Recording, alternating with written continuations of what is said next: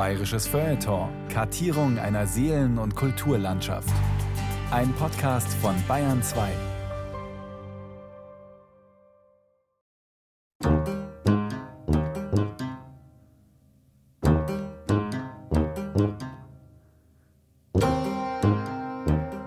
Es gibt eine Welt, in der sehr seltsame, manchmal groteske, manchmal anrührende, manchmal abenteuerliche und manchmal sehr vertraute Dinge geschehen. In ihr bewegen sich vor allem sprechende, gelegentlich sogar grübelnde Enten, sowie Schweine, Hunde und Eulen. Wobei Eulen meistens Richter sind, Hunde meistens bissig aggressiv und Schweine meistens, naja. Diese Welt wurde ursprünglich von einem Zeichner geschaffen, von dem man anfangs nicht einmal den Namen kannte, so dass man ihn einfach nur den guten Zeichner nannte. Zum zweiten Mal wurde diese Welt erschaffen von Erika Fuchs, die viel mehr war als nur eine Übersetzerin. Es ist eine von jenen Welten, in denen, wie Ernst Bloch einst schrieb, noch niemand wirklich war und die uns in die Kindheit schienen. Diese Welt war so glücklich und zugleich so vieldeutig, dass viele Menschen als Erwachsene noch einmal zu ihr zurückkehren möchten. Darum sammeln sie alte Mickey-Maus-Hefte. Darum schließen sie sich zu einer wissenschaftlich-religiösen Gemeinschaft namens DONALD, Donald, zusammen, der deutschen Organisation der nicht kommerziellen Anhänger des lauteren Donaldismus. Und darum fahren sie nach Oberfranken, zu einem Ort namens, nein, nicht Entenhausen, sondern Schwarzenbach.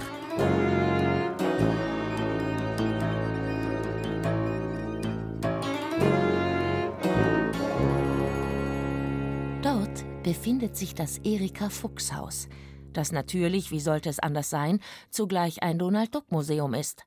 Donald Duck mit U, wie es sich unter lauteren Donaldisten gehört.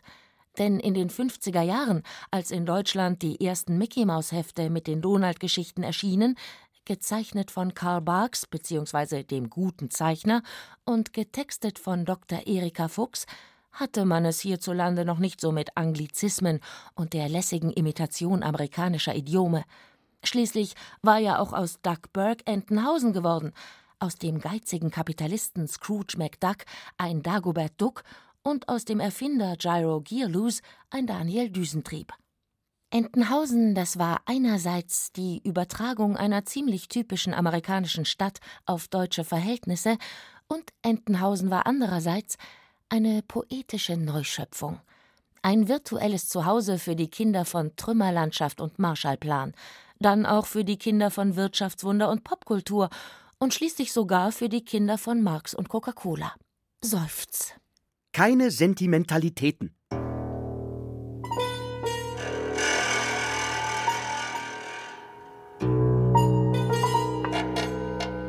Dem Ingenieur ist nichts zu schwör. Die Comic-Übersetzerin Erika Fuchs von Markus Metz und Georg Seeslen.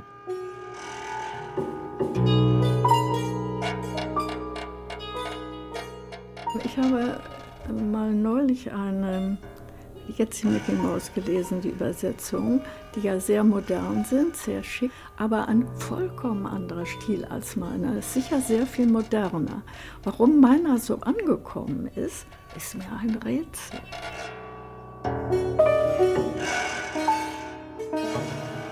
Übersetzerin, Sprachkünstlerin, Prophetin. Oder wer war Erika Fuchs und warum wäre ohne sie unsere Sprache nicht, was sie ist?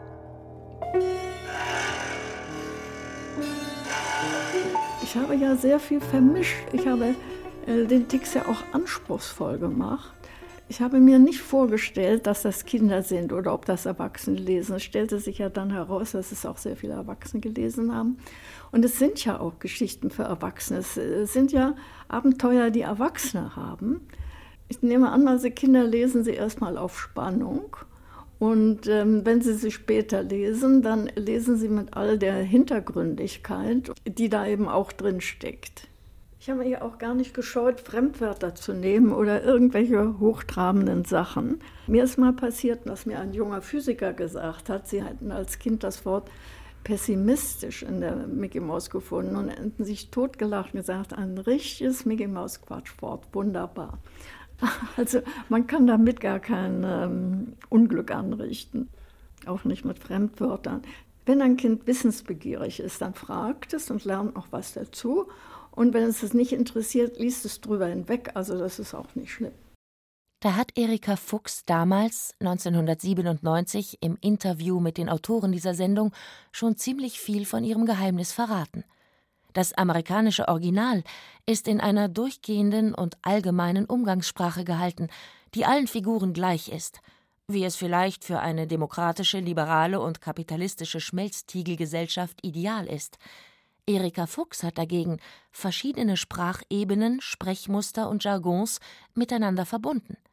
Sie hat jeder Figur eine eigene, unverwechselbare Sprache gegeben und mit den Höhen, den Tiefen und auch den Untiefen des Deutschen gespielt. Das entsprach ganz und gar einer Gesellschaft im Übergang, einer Gesellschaft zwischen heute und morgen, einer Gesellschaft, die sich auch in ihrer Sprache erst einmal demokratisieren musste. Ich habe sie nur sprachlich verändert. Ich habe also nur probiert, sie ähm, sprachlich zu charakterisieren nach ihrem äh, sozialen Status und nach ihrem Alter. Das ist im ähm, Englischen nicht so. Die sprechen eigentlich alle in der gleichen Tonhöhe. Aber das kann man im Deutschen ja sehr gut machen, nicht? Ich äh, lasse also den alten Herrn sehr viel korrekter sprechen mit äh, jedem anständigen Konjunktiv und einem richtigen Dativ, den es ja nicht mehr gibt. Und ähm, Genitiv gibt es überhaupt nicht mehr. Ich meine, Sie können nicht sagen, der Hut meines Vaters hängt im Flur. Das hört sich so gestellt an. Sie sagen natürlich der Hut von meinem Vater. Dass man doch nie Ruhe hat als Großverdiener. Wenn Sie es einem im Großen nicht abnehmen können, dann versuchen Sie es im Kleinen.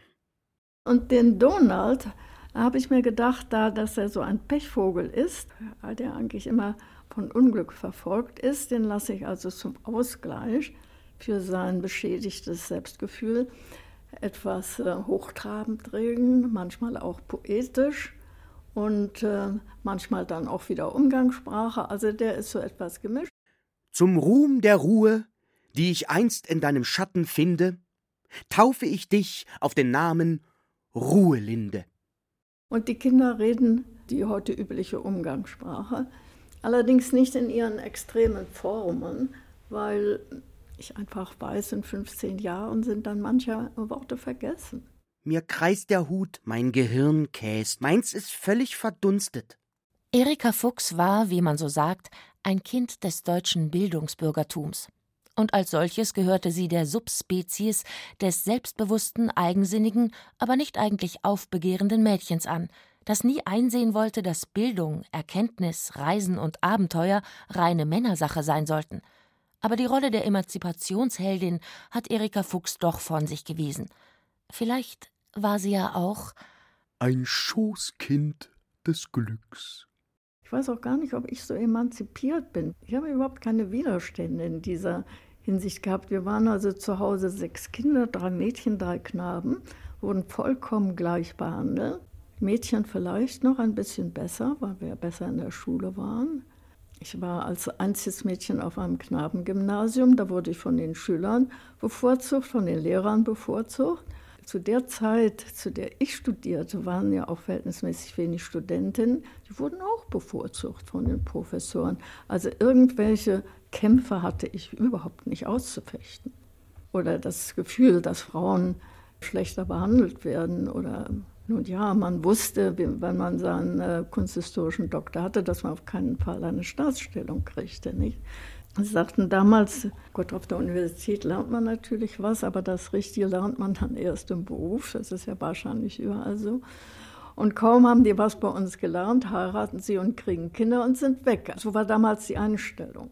Ja, das hat sich ja alles außerordentlich geändert. Aber ich habe mir das überlegt, von all diesen Mädchen, mit denen ich studiert habe, es waren ja nicht so furchtbar viel, hat keine einzige einen Beruf ergriffen. Eine einzige, die hat es allerdings bis zum Professor gemacht. Ob es ganz so rosig war?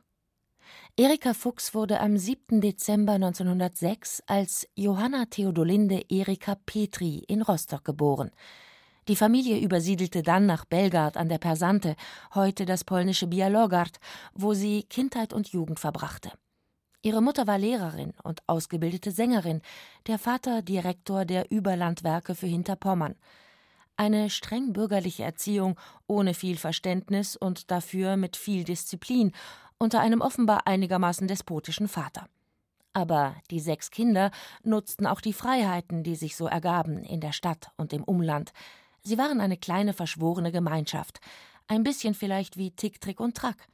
Vielleicht war es ja auch eine gewisse Genugtuung, sich spät und liebevoll über eine väterliche Gestalt lustig machen zu dürfen, die sich immer wieder mächtig ins Zeug warf, um die eigene Wichtigkeit zu betonen. Platz, Platz dem Landvogt, man gehe aus dem Weg, der beste Schauspieler aller Zeiten erscheint. Erika Fuchs selber aber hat es, nach einer durchaus bürgerlichen Karriere, die sie von Rostock über London nach München und dann nach Schwarzenbach führte, von der Doktorandin zur Hausfrau und Mutter und dann erst einmal zu einer Übersetzerin, die in schweren Zeiten ein Zubrot für die Familie verdiente, zu noch mehr gebracht. Aber der Reihe nach. Erika Fuchs war ja großstädtisch geprägt. Sie hatte studiert in Lausanne, in London, in München. Alexandra Henschel leitet das Erika Fuchs Haus, Museum für Comic und Sprachkunst in Schwarzenbach an der Saale. Sie war geboren in Rostock, ihre Eltern lebten in Berlin und die Kleinstadt war sicher nicht das Ziel ihrer Wünsche, aber sie erzählt in Interviews immer wieder, es war auch nicht alles schlecht. Wie sollte es auch? Schließlich ist Schwarzenbach der Ort, an dem ein gewisser Jean Paul einen Teil seiner Kindheit und Jugend verbrachte und sich vom Sohn eines erzkonservativen Pfarrers zum Dichter der Aufklärung zu entwickeln begann. Von ihm stammt jene Weisheit, die zweifellos Donald Duck jederzeit auswendig zu lernen bereit gewesen wäre, wenn er sie denn je gehört hätte. Das Schöne am Frühling ist, dass er immer dann kommt, wenn man ihn am dringendsten braucht. Vielleicht verhielt es sich mit der Wende im Leben von Erika Fuchs nicht unähnlich. Die überzeugte Großstädterin war ihrem Mann, dem Erfinder und späteren Fabrikbesitzer Günther Fuchs, nicht gerade mit großer Begeisterung, aber doch mit großer Liebe in die Provinz gefolgt. Für die damals ungemein erfolgreiche Zeitschrift Das Beste aus Reader's Digest diese unterhaltsame Unterrichtung in US-amerikanischer Lebensart und puritanisch-progressistischer Einstellung durfte in kaum einem deutschen Bürgerhaushalt fehlen, übersetzte sie populärwissenschaftliche Texte. Aber ich war in der Provinz und diese Leute waren in Stuttgart. Und mit der Zeit waren natürlich auch in Stuttgart so viele Verbindungen entstanden, dass es immer schwieriger wurde, einen Artikel zu bekommen. Und ich bin immer hingefahren, habe mir einen geholt und ähm, war dann also eisern entschlossen, nicht zu weichen, bis ich wieder einen hatte. Ja, und da ging das Gespräch natürlich hin und her und immer wieder fing ich was Neues an und ging nicht weg. Und der Mann war wahrscheinlich schon ziemlich verzweifelt. Ich erzählte ihm dabei, dass wir in der Nachkriegszeit in unserem kleinen Ort eine Schule aufgebaut haben. Die Schulen waren ja alle geschlossen. Wir mussten uns die Erlaubnis bei den Amerikanern holen. Und äh, durch den Flüchtlingsstrom waren eben in dieser kleinen Stadt, 5000 Seelen nur, vier hervorragende Lehrer angeschwemmt worden, Studienräte, sodass wir da kurzerhand ein Gymnasium gegründet haben. Und dann sagte der, ja, sind Sie Pädagoge? Und da sagte ich stolz ja, obgleich ich das also im äh, wörtlichen Sinne nicht bin, aber wenn man Kinder hat, ist man das ja irgendwie. Und daraufhin äh, wurde mir gesagt, dann habe ich was für Sie und der Herr zog ein Mickey Maus Heft hervor. Comics waren ja in Deutschland vollkommen unbekannt und diese vielen Bilder und die Sprechblasen, die haben mich ja wirklich in Erstaunen versetzt und ich sagte spontan, so was wird in Deutschland nicht gelesen. Da lächelte der nur und sagte, da irren Sie sich, das wird überall gelesen, das wird auch in Deutschland gelesen. Nun nehmen Sie es mal mit und machen uns eine Probeübersetzung. Die Disney-Leute kommen in einem halben Jahr, dann lade ich Sie dazu ein. Ja, und so ist das gekommen. So tat sich für Erika Fuchs die Möglichkeit auf, etwas vollkommen Neues zu probieren. Comics, was immer das sein mochte eine vollkommen neue Literaturform, also Gleichzeitigkeit von Bild und Text. Das kann ich noch immer nicht. Ich muss immer auf das eine und das andere gucken. Das können ja Kinder alles, die lernen das ja sofort. Das wurde mir also klar, dass das also etwas Neues ist und äh, ich war also noch sehr zweifelhaft, ob ich das machen sollte. Denn Heftchen, das galt ja immer als Schmutz und Schund. Also ob das nur Lore-Romane waren oder Ich weiß, Tom Mix, der Rächer, der enterbt, das gab es so als Heftchen, die gab es ja immer. Aber mein Mann sagte mir dann, der, als sich das angesehen hat, gesagt, du, äh, das wird ähm, ganz bestimmt sehr viel gelesen und ich finde das sehr wichtig, wenn das anständig übersetzt wird. Und dann habe ich das also guten Glaubens angenommen und habe mir dann einfach Mühe gegeben, das so gut wie möglich zu übersetzen. Das gelang so gut, dass man bis heute darüber resonieren kann, was eigentlich das Besondere an den Übertragungen von Erika Fuchs ist. Also eigentlich sollte man sagen, ihre Übersetzungen waren eine ungeheure Frechheit.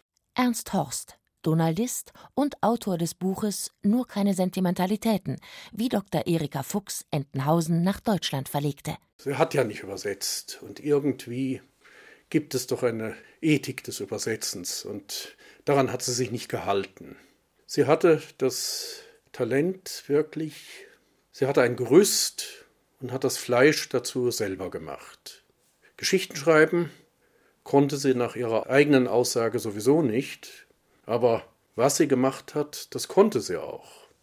Shakespeare hat ja auch geklaut. Shakespeare hat fremde Geschichten neu erzählt und das hat sie auch gemacht. Erika Fuchs hat bei der sprachlichen Ausformung des Lebens in Entenhausen alles benutzt, was ihr über den Weg lief und es auf eine wundersame, nur in dieser Welt mögliche, verdrehte Form eingesetzt. Die Sprache der Werbung Wer keine weiche Birne hat, kauft harte Äpfel aus Halberstadt. Der eingedeutschte Rock'n'Roll à la Peter Kraus Ich hab einen kleinen Mausezahn, mit dem ich nicht mehr beißen kann. Fachjargon und Pseudolatein und natürlich die Spruchweisheit von Daniel Düsentrieb, in dem etliche Exegeten Entenhausens den erfinderischen Ehegatten ausmachen wollten. Dem Ingenieur ist nichts zu schwör. Vorbild ist hier das sogenannte Ingenieurslied aus dem 19. Jahrhundert. Dem Ingenieur ist nichts zu schwere. Er lacht und spricht, wenn dies nicht geht, so geht doch das. Er überbrückt die Flüsse und die Meere, die Berge unverfroren zu durchbohren, macht ihm Spaß. Besser kann man die Fuchsche kreative Unverschämtheit und ihre Technik kaum erklären. Höchstens noch mit der wundersamen Flora und Fauna, die es in Entenhausen und Umgebung gibt. Zum Beispiel den Gurkenmurkser, Killer Gurkäh, der die Entenhausener Gurkenernte zu vernichten droht und nur durch die südamerikanische Brisanzbremse gestoppt werden kann. Außerdem gibt es die Xanthippa deserta, die Wüstenkeifzange. Oder das Sciurus gigantus luxuriosus, das Prunkhörnchen. Dazu kommt eine Vorliebe für stimmige Stabreime. Hinaus in Feld und Flur, hinauf auf Gipfel und Grat, durch Hag und Heide, durch Moor, Modder und Morast. Wir haben schon alles. Roller und Räder, Trommeln und Trompeten, Schlittschuh und Skier. Immer wieder die Klassiker. Verse, die aus dem Deutschschulbuch stammen könnten. Oder auch nicht. Wir sind die Ritter von Frankenstein und uns gehört diese Burg allein. Hier haust seit Jahrhunderten unser Geschlecht und wehe, wenn jemand verletzt unser Recht. Reime können in Entenhausen auch einmal bösartig sein. Besonders wenn es sich um Liebesgedichte von Donald an seine angebetete Daisy handelt, welche die Neffen böswillig verändert haben. Saatkartoffeln haben Augen, sind wie deine anzuschaugen. Unvergleichlich Donalds trauriges Lied, das auch ihm selber die Tränen in die Augen treibt, während sich die Neffen Tick, Trick und Track verzweifelt die Ohren zuhalten. Und lieg ich dereinst auf der Bahre, dann denkt auch an meine Guitare und gebt sie mir mit in mein Grab. Und natürlich Der Erikativ. die hier und da, jedenfalls im Vergleich mit anderen Elementen der Fuchspoetologie, überschätzte Form eines oft lautmalerisch eingesetzten akklamatorischen Wortstammes. Auch diese Fuchschen Onomatopoeien, also Worte zur Unterstreichung der Aktionen oder Verdeutlichung von Gemütsbewegungen im Comic, mal innerhalb, mal außerhalb von Sprechblasen, von Schnurch bis Grübel Grübel, sind in den Gebrauch unserer Sprache eingegangen. Im englischen Original fand Erika Fuchs dabei vorwiegend den Gebrauch des Infinitivs, der bei einer deutschen Übertragung allzu sehr einer Art Befehl geähnelt hätte. Sie verwendete stattdessen allein den Stamm eines Verbes und schuf damit im Grunde eine neue Zeit. Die blieb nur einerseits an das Lautmalerische gebunden, konnte sich andererseits aber auch zu einer inneren Verlaufsform entwickeln. Dass der Gebrauch des Wortstammes eine eigene, noch glücklicherweise unformulierte Poetik entwickelt, ist nur der wahren Liebhaberin und dem wahren Liebhaber des theoretischen als auch des praktischen Fuchsismus-Marxismus zugänglich. Dass es zwar durchaus Grübel Grübel, keineswegs aber Stöhn Stöhn heißen kann, wie in einem nicht auszumerzenden falschen Zitieren, sondern durchaus Echtstöhn, weil einsilbige Wortstämme in dieser inneren Verlaufsform falsch klingen und weil Wiederholungen umso poetischer erscheinen, je mehr sich das Wort von der Lautmalerei entfernt. Allerdings, aber was rede ich denn da?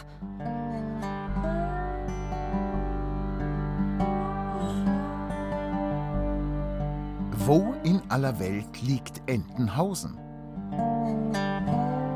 Zur Lage von Entenhausen innerhalb oder außerhalb der realen Welt gibt es fünf Haupt- und unzählige Nebenthesen.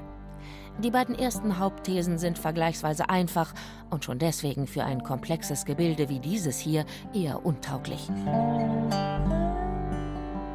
Erste These: Entenhausen ist überall. Das ist sicher richtig, denn den Entenhausenern ist nichts Menschliches fremd. Auch weist die Stadt eine hochdifferenzierte Gesellschaft aus. Sie reicht vom Geldspeicher des unermesslich reichen und mächtigen Dagobert Duck bis zu den armen Kindern von Kummersdorf, die nicht einmal sauberen Schnee für ihren Schneemann finden und wo ein Familienvater auf die Bitte um eine Kinderspende antwortet: Gern. Wie viele Kinder hätten Sie denn gern? Entenhausen hat ein urbanes Zentrum, einige Vorstädte und ein ländliches Umfeld, in dem Dorette Duck und ihr fauler Gehilfe Franz Ganz das Feld bestellen, Kürbisse züchten und Ochsen einsetzen. Entenhausen macht jeden durch die Medien vorgegebenen Blödsinn mit und entwickelt auch noch den eigenen Blödsinn zur Kunstform. Sprechen wir nicht vom Wettbewerb um das größte Erwin-Erpel-Denkmal oder gar von einer Olympiabewerbung, bei der durch sehr dumme Zufälle in allen Disziplinen immer nur ein Athlet übrig bleibt – Donald Duck. Entenhausen hat eine komplizierte Hierarchie, in der es zum Beispiel vorkommen kann, dass auch ein Dagobert Duck aus dem Club der Milliardäre ausgeschlossen werden kann, weil ihm etwas fehlt, was gerade en vogue ist. Kennt jeder Bourdieu-Leser die feinen Unterschiede, die immer zugleich ökonomisch und kulturell sind. Alles wie bei uns. Und doch ist Entenhausen auch wieder zu eigenartig und detailreich geschildert, um einfach überall zu sein. Daher die entgegengesetzte Zweite These Entenhausen ist Burbank, Kalifornien. Eine typische West Coast Stadt mit tolerantem, konformistischem und leicht paranoidem Lebensstil, wenngleich mit für dortige Verhältnisse eher ungewöhnlichen Wetterphänomenen. Was diese These übrigens untermauern könnte, ist in der Tat eine gewisse Ähnlichkeit des Stadtgründers David Burbank mit dem Gründer von Entenhausen, Erwin Erpel. Freilich, bei näherem Hinsehen ist Entenhausen dann doch wieder zu ereignis- und widerspruchsreich, um eine Stadt abzubilden, in der seit Jahr und Tag die brave Walt Disney Corporation ihren Hauptsitz hat. Nein, Entenhausen ist spezieller. Daher. Dritte These: Entenhausen ist Schwarzenbach, Oberfranken. Und das nicht obwohl, sondern gerade weil der Rest der Welt von Schwarzenbach an der Saale bislang nicht wirklich allzu viel Notiz genommen hat. Daher konnte gerade hier der typische Entenhausener Eigensinn entstehen, auch wenn wir zugeben müssen, dass Entenhausen, was Ausdehnung, Verkehrsanbindung und Einwohnerzahl angeht, Schwarzenbach wohl doch übertrifft. So wäre Entenhausen sozusagen ein burbankisch aufgeblasenes Schwarzenbach und damit wieder einmal vollendeter Ausdruck einer gemeinsamen Kreation des genialen Zeichners und der genialen Texterin, die nie im klassischen Sinne zusammengearbeitet haben und sich überhaupt erst im Stadium der Pensionisten persönlich kennenlernten. Einer Texterin, die mehr noch als die Kunst der Erfindung die Kunst des Findens vervollkommnete und uns daher ein unerschöpfliches Reservoir der Exegese hinterließ. Denn beinahe jeder Name, jede Straße, jede Marke und jedes Sprichwort aus Entenhausen weist auf etwas hin, was es auch in unserer, der wirklichen Welt gibt. Alexandra Henschel vom Erika Fuchshaus Schwarzenbach ist ganz klar Entenhausen. Alle möglichen Ortsteile von Schwarzenbach kommen in den Geschichten von Entenhausen vor. Angefangen mit dem Hallersteiner Henkelhumpen, dem berühmten Stück, dem Förbauer Forst. Es gibt den Professor Posterlitz. Das war zwar kein Professor hier, aber es ist auch ein Ortsteil von Schwarzenbach. Das Schübelsgässchen, das Strobelsgässchen, viele Ortsnamen, viele Straßennamen kommen in Entenhausen auch vor. Sie hat Kaufleute, ihren Zahnarzt, Geschäfte, alles Mögliche verewigt in ihren Geschichten. Also wir können mit Fug und Recht sagen, Schwarzenbach ist Entenhausen. Auch das Umfeld hat sie einbezogen. Also ringsum, Onkel Dagobert besitzt einen Skilift am Ochsenkopf, der ebenfalls nur eine halbe Stunde von hier entfernt ist. Es gibt Orte wie Schnarchenreuth, Bobengrün, Kirchenlamitz, von denen man denkt, die kann es doch gar nicht geben. Das sind so wunderbare Namen, die muss sie sich ausgedacht haben, hat sie aber nicht, alles echt. Dennoch, für den universalen Geist eines erweiterten Verständnisses der Lage von Entenhausen ist die These von der direkten Abbildung von Schwarzenbach in den Mickey-Maus-Heften einfach zu eng. So führt uns der Weg direkt in die Metaphysik, beziehungsweise zu These 4. Entenhausen liegt in einer Parallelwelt beziehungsweise in einem Paralleluniversum. Frei nach der Viele-Welten-Theorie der Quantenphysik wäre Entenhausen also eine Welt, in der vieles anders ist als in der unsrigen, vieles aber auch sehr ähnlich. Für diese Theorie spricht die vergleichsweise verlässliche Konstruktion dieser Welt. Allerdings scheint es hier, was sich aber wohl durch exzessive Auslegung der Quantenphysik erklären lässt, unseren klassischen Begriff der Zeit nicht zu geben. Es gibt zwar Tagesabläufe und Jahreszeiten, aber offensichtlich werden die Figuren nicht mehr älter.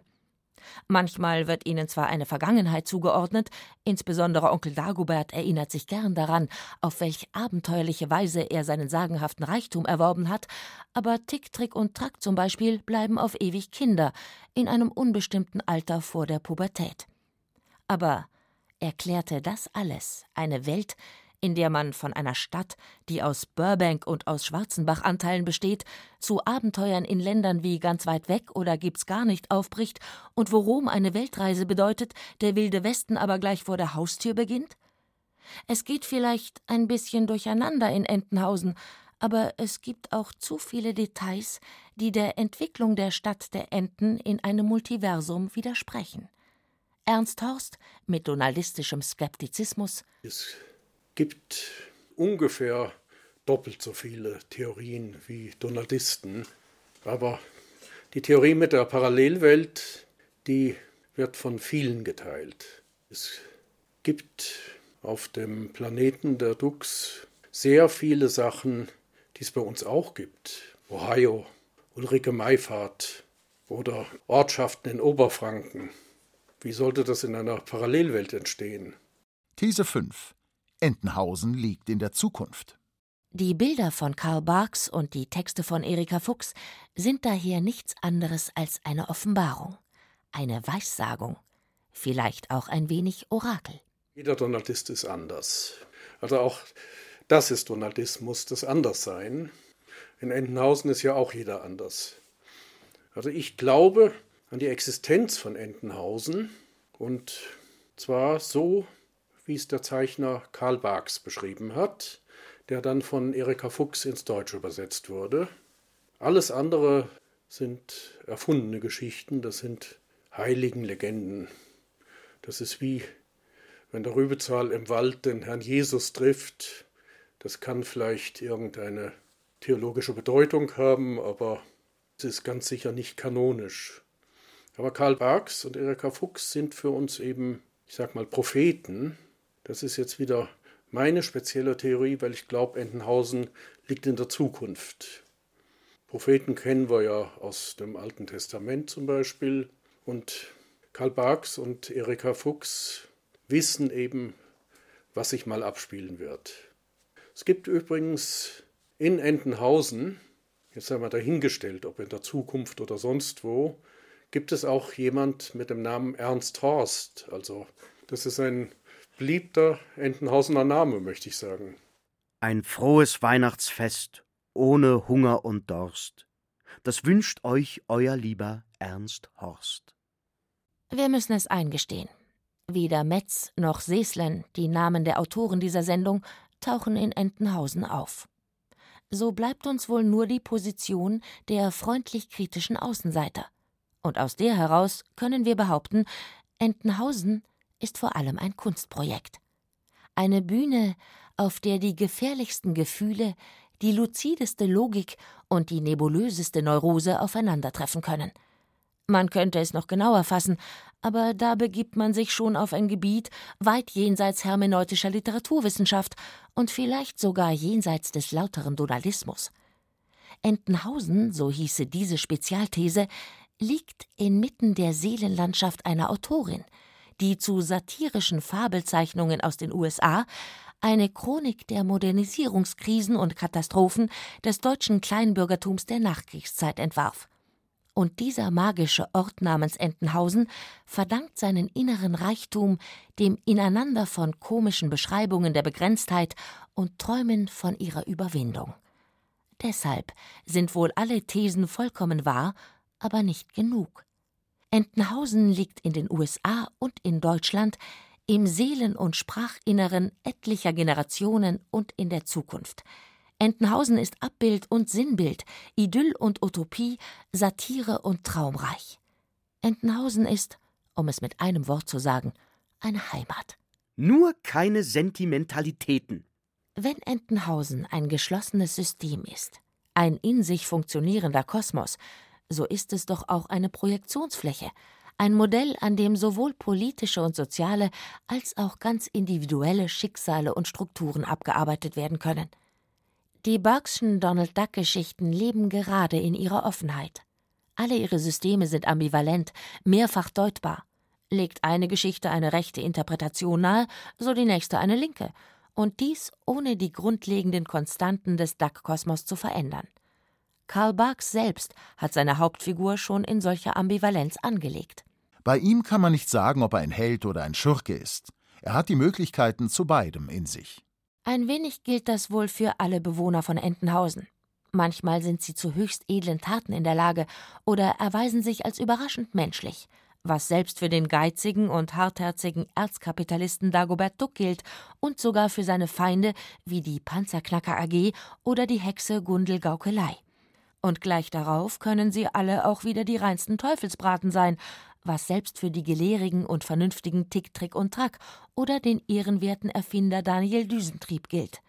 Es ist eben auch, was dies anbelangt, in Entenhausen fast genauso wie im richtigen Leben. Oder, wie es das alte Entenhausener Lied will: Die Wolken ziehen dahin, sie ziehen auch wieder her. Der Mensch lebt nur einmal und dann nicht mehr. Was natürlich auch für Enten gilt.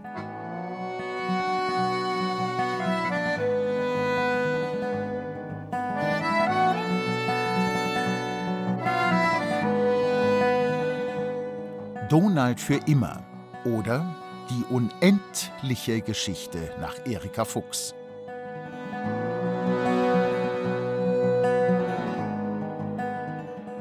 Wie das rinnt und rieselt, dahin, dahin. So zerrinnen die Träume, so verrauscht das Glück. Dass Donald ein Verlierer ist, ist ein Allgemeinplatz. Alle amerikanischen Helden sind Verlierer, sogar Superman, jedenfalls in seiner menschlichen Identität als Clark Kent. Was Donald von all den anderen Losern unterscheidet, ist, dass sein Verlierertum normal ist, weil es auf einer funktionierenden sozialen Struktur als sinnvoll und notwendig, als Teil dessen erscheint, was die Welt, was das System antreibt. Deshalb ist er ein Verlierer, der das Verlieren in gewisser Weise angenommen hat. Natürlich ist Donald auch als Erzieher seiner Neffen überfordert, schon damit, die drei rechtzeitig vor dem Weihnachtsfest in die Badewanne zu bringen. Wir pfeifen auf Pomade, auf Seife, Kamm und Schwamm. Wir bleiben lieber dreckig und wälzen uns im Schlamm. Wir wollen sein ein einig Volk von Brüdern, in keiner Not uns waschen und Gefahr. Ja, ja, das ist aus Wilhelm Tell. Wir wollen sein ein einig Volk von Brüdern, in keiner Not uns waschen und Gefahr. Ja, da sieht man, wie der gute Schiller auch schwer gekämpft hat. Man musste die Worte wegen des Rhythmus ja schwer umstellen. Wie heißt es denn echt? In keiner Not uns Retten und Gefahr oder Wir wollen sein ein einzig Volk von Brüdern, in keiner Not uns trennen und Gefahr. Wir wollen frei sein, wie die Väter waren, eher den Tod als in der Knechtschaft leben. Überflüssig zu sagen, dass es solche Dinge im amerikanischen Original nicht gibt. Gewiss war auch Karl Barks ein Sprachschöpfer eigenen Ranges, und insbesondere seine Namensgebungen haben im amerikanischen Umgangssprechen ähnliche Spuren hinterlassen wie die fuchsistischen Namen, etwa Eitel Friedrich Eidergans, Carola Klagsam, Senator Seidelbast. Unter uns gesagt, die meisten dieser Namen hat Erika Fuchs gar nicht erfunden. Die gab oder gibt es wirklich. Aber was für Karl Barks ein typisch amerikanischer Vorgang der Abklärung, der sarkastischen Ernüchterung ist, der satirischen Überzeichnung, das ist für Erika Fuchs immer Anlass einer poetischen Erhöhung. Im Barkschen Original etwa umkreist Donald in einer Rakete den Mond und betrachtet seine Rückseite. Wenn die Leute diese Seite des Mondes gesehen hätten, dann hätten sie wohl keine Lieder über ihn geschrieben. So etwas käme für Erika Fuchs nicht in Frage. Ihr Donald gerät vielmehr wieder in ein poetisch-pathetisches Lamento. Nie wollte ich der Erde den Rücken kehren. Die interessanteste Figur ist natürlich Donald, weil der sehr vielschichtig ist. Er ist ja auch manchmal mutig und er hat ja auch manchmal Erfolg und ihm fällt auch manchmal etwas ein. Und dieses ähm, zum Trotz aller Gewalten sich dennoch erhalten, ich glaube, so ähnlich heißt es bei Goethe, das ist ja doch sehr bewundernswert. Was immer er tut, Donald übertreibt. Er übertreibt das Nichtstun, er übertreibt die Aktion, er übertreibt die soziale Mimikrie und er übertreibt die Individualität. Er übertreibt den alltäglichen Kampf, vor allem den mit dem Nachbarn Zorngiebel, und er übertreibt die Friedfertigkeit. Er, der Ungebildete, übertreibt immer mal wieder gar die Bildung, übertreibt den Forscherdrang, übertreibt die Verweigerung. Er übertreibt Erziehung, wie er zugleich Nichterziehung übertreibt. Er ist ein Chaot, der hoffnungslos in die Ordnung verliebt ist, ein Autoritärer, der hoffnungslos der Anarchie verfallen ist. Er ist der gestörte Normale, die normale Störung des Kleinbürgerlebens. Als Lohnabhängiger hält er nie lange durch, als Selbstständiger erleidet er stets Schiffbruch. Und doch gibt es immer wieder einen erneuten Aufbruch.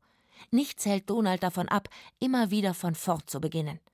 Man hat das fälschlicherweise als Optimismus bezeichnet, es ist indes nichts als das Fehlen einer Alternative. Donald ist das bürgerliche Individuum, das beständig zwischen narzisstischer Selbstüberschätzung und brütender Melancholie, zwischen Aufbruch und Rückzug wechselt.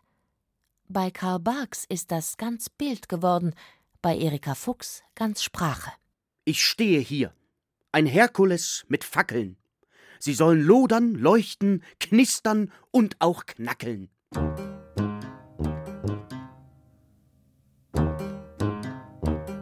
Vielleicht hängt der Ruhm von Erika Fuchs ein wenig auch damit zusammen, dass Deutschland eine verspätete Comicnation ist. Nicht nur, weil die nationalsozialistische Kulturpolitik das Dritte Reich gegen die populäre Kunstform abschottete, auch in der Zeit von Wiederaufbau und Wirtschaftswunder hatte die grafische Erzählung mit schlichter Ignoranz, pädagogischen Vorbehalten und Kampagnen gegen Schmutz und Schund zu kämpfen. Da war es mehr als ein Feigenblatt, das eine Chefredakteurin mit Doktortitel im Impressum der Mickey Maus stand. Ich glaube auch gar nicht, dass die mit so einer Kampagne gerechnet haben, weil in allen anderen Ländern gab es ja Comics, hat da nie irgendwelche Aufstände gegeben. Und äh, damit haben die gar nicht gerechnet. Sie haben allerdings gesagt, bei diesem ersten Gespräch, am liebsten hätten wir ja einen Professor im Impressum gehabt. Er hat gesagt, den würden sie in Deutschland nicht kriegen. Also vielleicht hat mein Doktortitel mir da etwas geholfen. Aber ich hatte ja auch eine Probeübersetzung gemacht. Erika Fuchs etablierte die Comickunst in Deutschland vor allem, weil sie eine eigene Sprache dafür erfand. Bis dahin musste man als Freund der neunten Kunst selbst bei Comics von hohem zeichnerischen Anspruch, Bern Hogarths Tarzan zum Beispiel, oder den Grotesken um Felix the Cat, lieblose, unbeholfene oder einfach viel zu wortgetreue Übersetzungen in Kauf nehmen – Erika Fuchs hat sich nicht nur spielerisch von den Vorgaben der Originale zu befreien verstanden, sie hat, vielleicht ohne dass ihr das vollständig bewusst war, das Modell einer durch das Bild befreiten Sprache geschaffen. Wer in den 50er und 60er Jahren ein bisschen so redete, wie er es in der Mickey Maus gelesen hatte, vollzog auch einen mehr oder weniger klammheimlichen Befreiungsakt von der Sprache, wie sie in der Familie, in der Schule, in den Lehrbüchern gefordert wurde. Aber man tat es eben nicht, wie die konservative Kritik es unterstellte, im Sinne einer Reduktion oder gar einer furchtbaren Verwahrlosung der Sprache, sondern im Gegenteil im Sinne einer Bereicherung, im Sinne einer Öffnung. Hohes Bildungsgut, Fachjargon, derbere Straßentöne, familiäre Sprachmanierismen oder anmaßendes Amtsdeutsch alberner Autoritäten durften ineinander fließen. Kurzum, mit den Erika Fuchs Texten zu Karl Barks grandiosen Zeichnungen durfte man lernen, dass Sprache nicht nur Disziplin und Ordnung bedeutet, nicht nur richtig oder falsch kennt, sondern auch als ein kreatives Spielzeug benutzt werden kann. Die deutsche Sprache, so könnte man sagen, hat sich vom Fuchschen Angriff auf ihre selbsterhöhende Seriosität zu ihrem Glück nie wieder wirklich erholt. Dass man im Alltag hier und da ein bisschen donaldisiert, auch wenn man gar kein bekennender Donaldist sein mag, ist nur die Spitze des Eisbergs. Also ein Donaldist redet im Alltag in Fuchszitaten, also jeden Tag 20 Stück und alle sind gleich gut. Nehmen Sie also den Titel von meinem Buch Nur keine Sentimentalitäten. Da braucht Donald dringend eine Kamera und er geht in einen Fotoladen und bekommt dann die Kamera von einem Löwenforscher, der von einem Löwen gefressen wurde. Und das ist sein Kommentar. Nur keine Sentimentalitäten. Donald Duck in der Übertragung von Erika Fuchs ist zweifellos nicht nur übertragene amerikanische Popkultur, sondern auch ein deutsches Kulturgut. Ein solches muss nicht nur anerkannt und gepflegt werden, sondern auch immer wieder ausgedeutet und archiviert. Dieser hehren Herausforderung hat sich die DONALD, die deutsche Organisation der nicht kommerziellen Anhänger des lauteren Donaldismus, verschrieben, eine verschworene Gemeinschaft radikaler Individualisten. In einigen Zeitschriften, die berühmteste ist wohl der Hamburger Donaldist, werden Fragen erörtert, wie das Wirken von Psi-Kräften in Entenhausen, das Verhältnis von Herrschaft und Knechtschaft im Barks-Universum, die Frage, ob Daniel Düsentrieb ein Toupet trägt, die berühmte Theorie der Veronkelung aller familiärer Beziehungen und so weiter. Zu einer länger anhaltenden Diskussion in den Fachkreisen gab das Problem Anlass, dass die Enten Zähne haben. Also eigentlich schafft es ein Donaldist, jedes Problem zu lösen. Donald schafft es auch. Aber nicht jeder akzeptiert jede Lösung. Also zu den Zähnen der Enten, da gibt es ja eine wissenschaftliche Arbeit. Das sind keine Zähne, wie wir sie haben, sondern das sind Kapseln und die werden rausgeschoben, wenn jemand von den Enten wütend ist. Da hat sich einer mal hingesetzt und das also sich genau überlegt und das ist alles sehr plausibel. Wobei Donald ist ja offensichtlich keine Ente, sondern eine mutierte Ente. Und wenn Entenhausen in der Zukunft liegt, dann gab es ja Zeit zu mutieren. Also heutige Vögel haben genetisch immer noch die Fähigkeit, Zähne zu bilden. Da gibt es also auch Untersuchungen, da hat man denen irgendeine Chemikalie eingespritzt und dann sind den Vögeln richtig Zähne gewachsen. Das heißt, durch eine Mutation kann sowas ja wieder zum Vorschein kommen. Also in diesem Raum haben wir jetzt versucht, das Entenhausen nachzustellen, ein wenig das Erika Fuchs übersetzt hat. Sie hat das Erika Fuchs Haus in Schwarzenbach ist entstanden aus einer privaten Sammlung von Duckfiguren und Figürchen aus aller Welt, aus Porzellan, Plastik und Metall, die Gerhard Severin der Stadt zur Verfügung gestellt hat.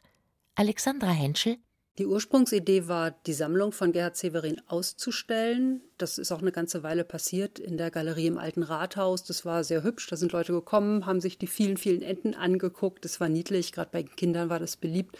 Aber das trägt noch kein ganzes Museum. Und so hat man irgendwann die Hilfe einer professionellen Ausstellungsagentur hinzugezogen und sie gebeten, ein ganzes Konzept zu entwickeln, in dem man nicht nur Entenhausen, nicht nur die Arbeit von Erika Fuchs darstellt, sondern das Ganze in einen größeren Kontext stellt. Da sollte dann die allgemeine Comicgeschichte mit drin vorkommen, Bezüge zum heutigen Comic schaffen, eine Bibliothek, die Entenhausen, aber auch andere Comicwelten umfasst. Das Erika Fuchshaus ist keine übliche Devotionaliensammlung, auch wenn man hier die grüne Kladde bewundern kann, in der Erika Fuchs ihre Ideen festhielt, und die Schreibmaschine, auf der sie ihre Texte schrieb. Vielmehr ist es eine begehbare Rekonstruktion von Entenhausen, einschließlich des Geldspeichers, in dem der Besucher und die Besucherin es Dagobert Duck gleichtun und ein erfrischendes Talerbad nehmen können.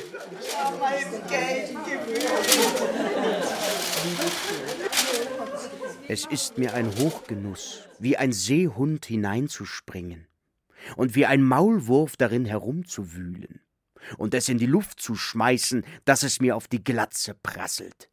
Vor allem ist das Erika Fuchshaus ein kleines Sprachlabor, in dem sich jeder selbst an Übersetzungen und an fuchsistischen Erfindungen erproben kann. Es war am Anfang noch gar nicht klar, ob man Originale, ob man Fotos, die Schreibmaschine und solche Dinge überhaupt bekommen würde.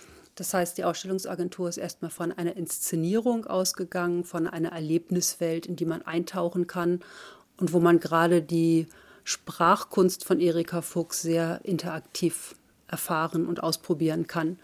Die Sammlung Severin steht eigentlich so ein bisschen daneben und sagt, es reicht ja nicht, dass man eine Ente irgendwo in eine Ecke stellt und auch nicht auf ein Podest, sodass sie eine eigene Vitrine bekommen hat, die ganz am Anfang steht, an der man auch die Entstehungsgeschichte des Museums erklären kann, die Sammlung immer wieder in neuen Facetten präsentieren kann. Und ein dritter Aspekt ist dann die Bibliothek, weil klar ist, die Normalform, einen Comic zu rezipieren, ist, dass man ihn liest also war von Anfang an klar, dass eine Bibliothek dazukommen muss.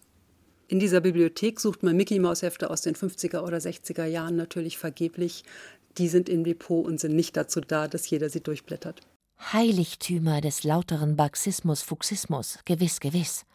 Nicht gedacht für Grabscher, Glotzer mit Glibbergriffeln und Gelegenheits- oder Vulgärdonaldisten wie unser einen. Der Rest der Welt, ob lauter oder leiser, kann im Erika Fuchshaus noch einmal in eine Parallel-, Zukunfts- oder Kunstwelt eintauchen. In jene, die manchen in die Kindheit schien und in der natürlich noch niemand von uns war. Kann man so vermessen sein, sie zu vermessen?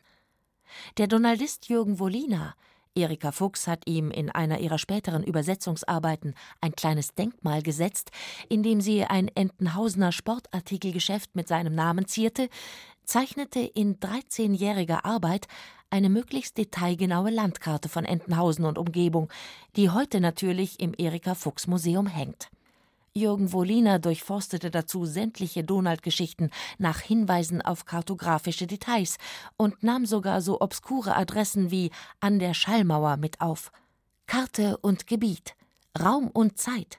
Donald und die Seinen waren immer auch verwoben in Geschichte, Geopolitik und soziale Bewegung. In ihrer glanzvollen, unendlichen Lesbarkeit konnten Donald Duck-Geschichten Pflichtlektüre für kommende Revolutionäre ebenso sein wie Anleitungen zu kapitalistischer Lebenspraxis. Auch kann man den Bewohnern von Entenhausen ein ausgeprägtes Klassenbewusstsein nicht absprechen.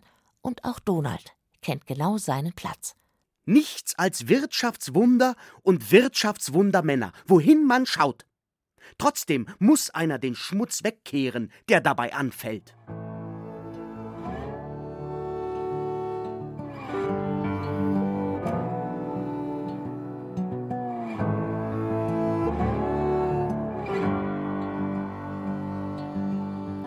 Gibt es ein Entenhausen nach Karl Barks und nach Erika Fuchs?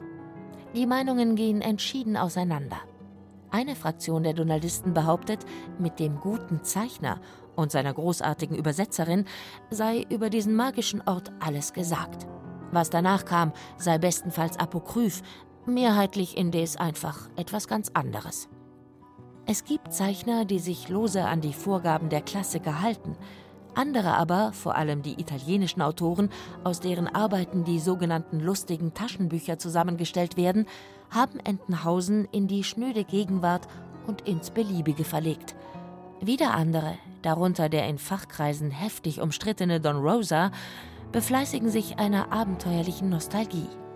Kurzum, so verlässlich, so bewohnbar, so heimatlich und zugleich so herrlich absurd wie bei Barks und Fuchs konnte Entenhausen nie wieder werden.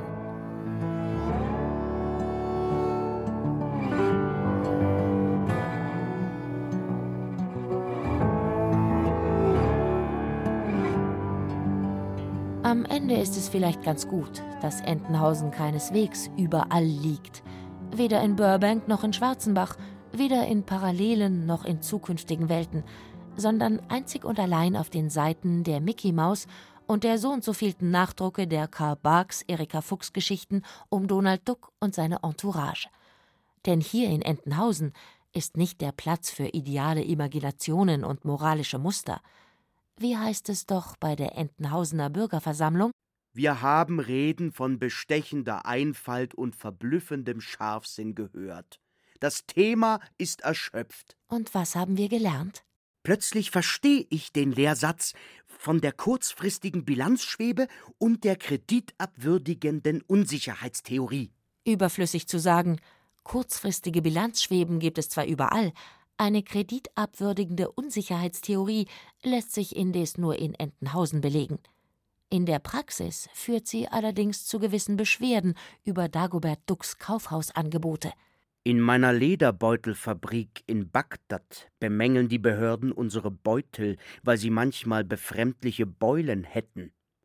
Bei Billigware doch normal. Ich finde, am meisten fällt einem morgens, wenn man noch nicht ganz aufgewachsen ist und abends, bevor man einschläft. Also meine Theorie ist, dass da der Verstand noch nicht ganz da ist, aber die Intuition schon vollkommen vorhanden. Ich weiß nicht, ob das stimmt. Aber mir geht es so, dass mir da sehr viel einfällt. Jetzt wissen wir doch noch, wo Entenhausen liegt. Genau zwischen Wachen und Träumen.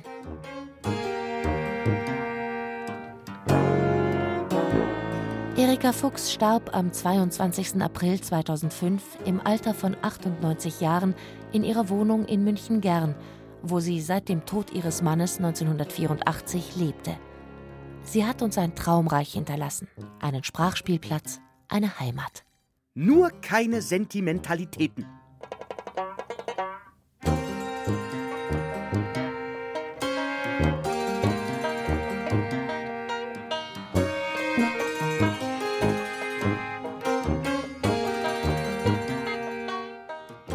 Ingenieur ist nichts zu schwör. Die Comicübersetzerin Erika Fuchs. Sie hörten ein bayerisches Feuilleton aus Entenhausen von Markus Metz und Georg Seeslen. Es sprachen Caroline Ebner, Schenja Lacher und Frank Mannhold. Ton und Technik Birgit Vetter. Regie Markus Metz. Redaktion Ulrich Klenner.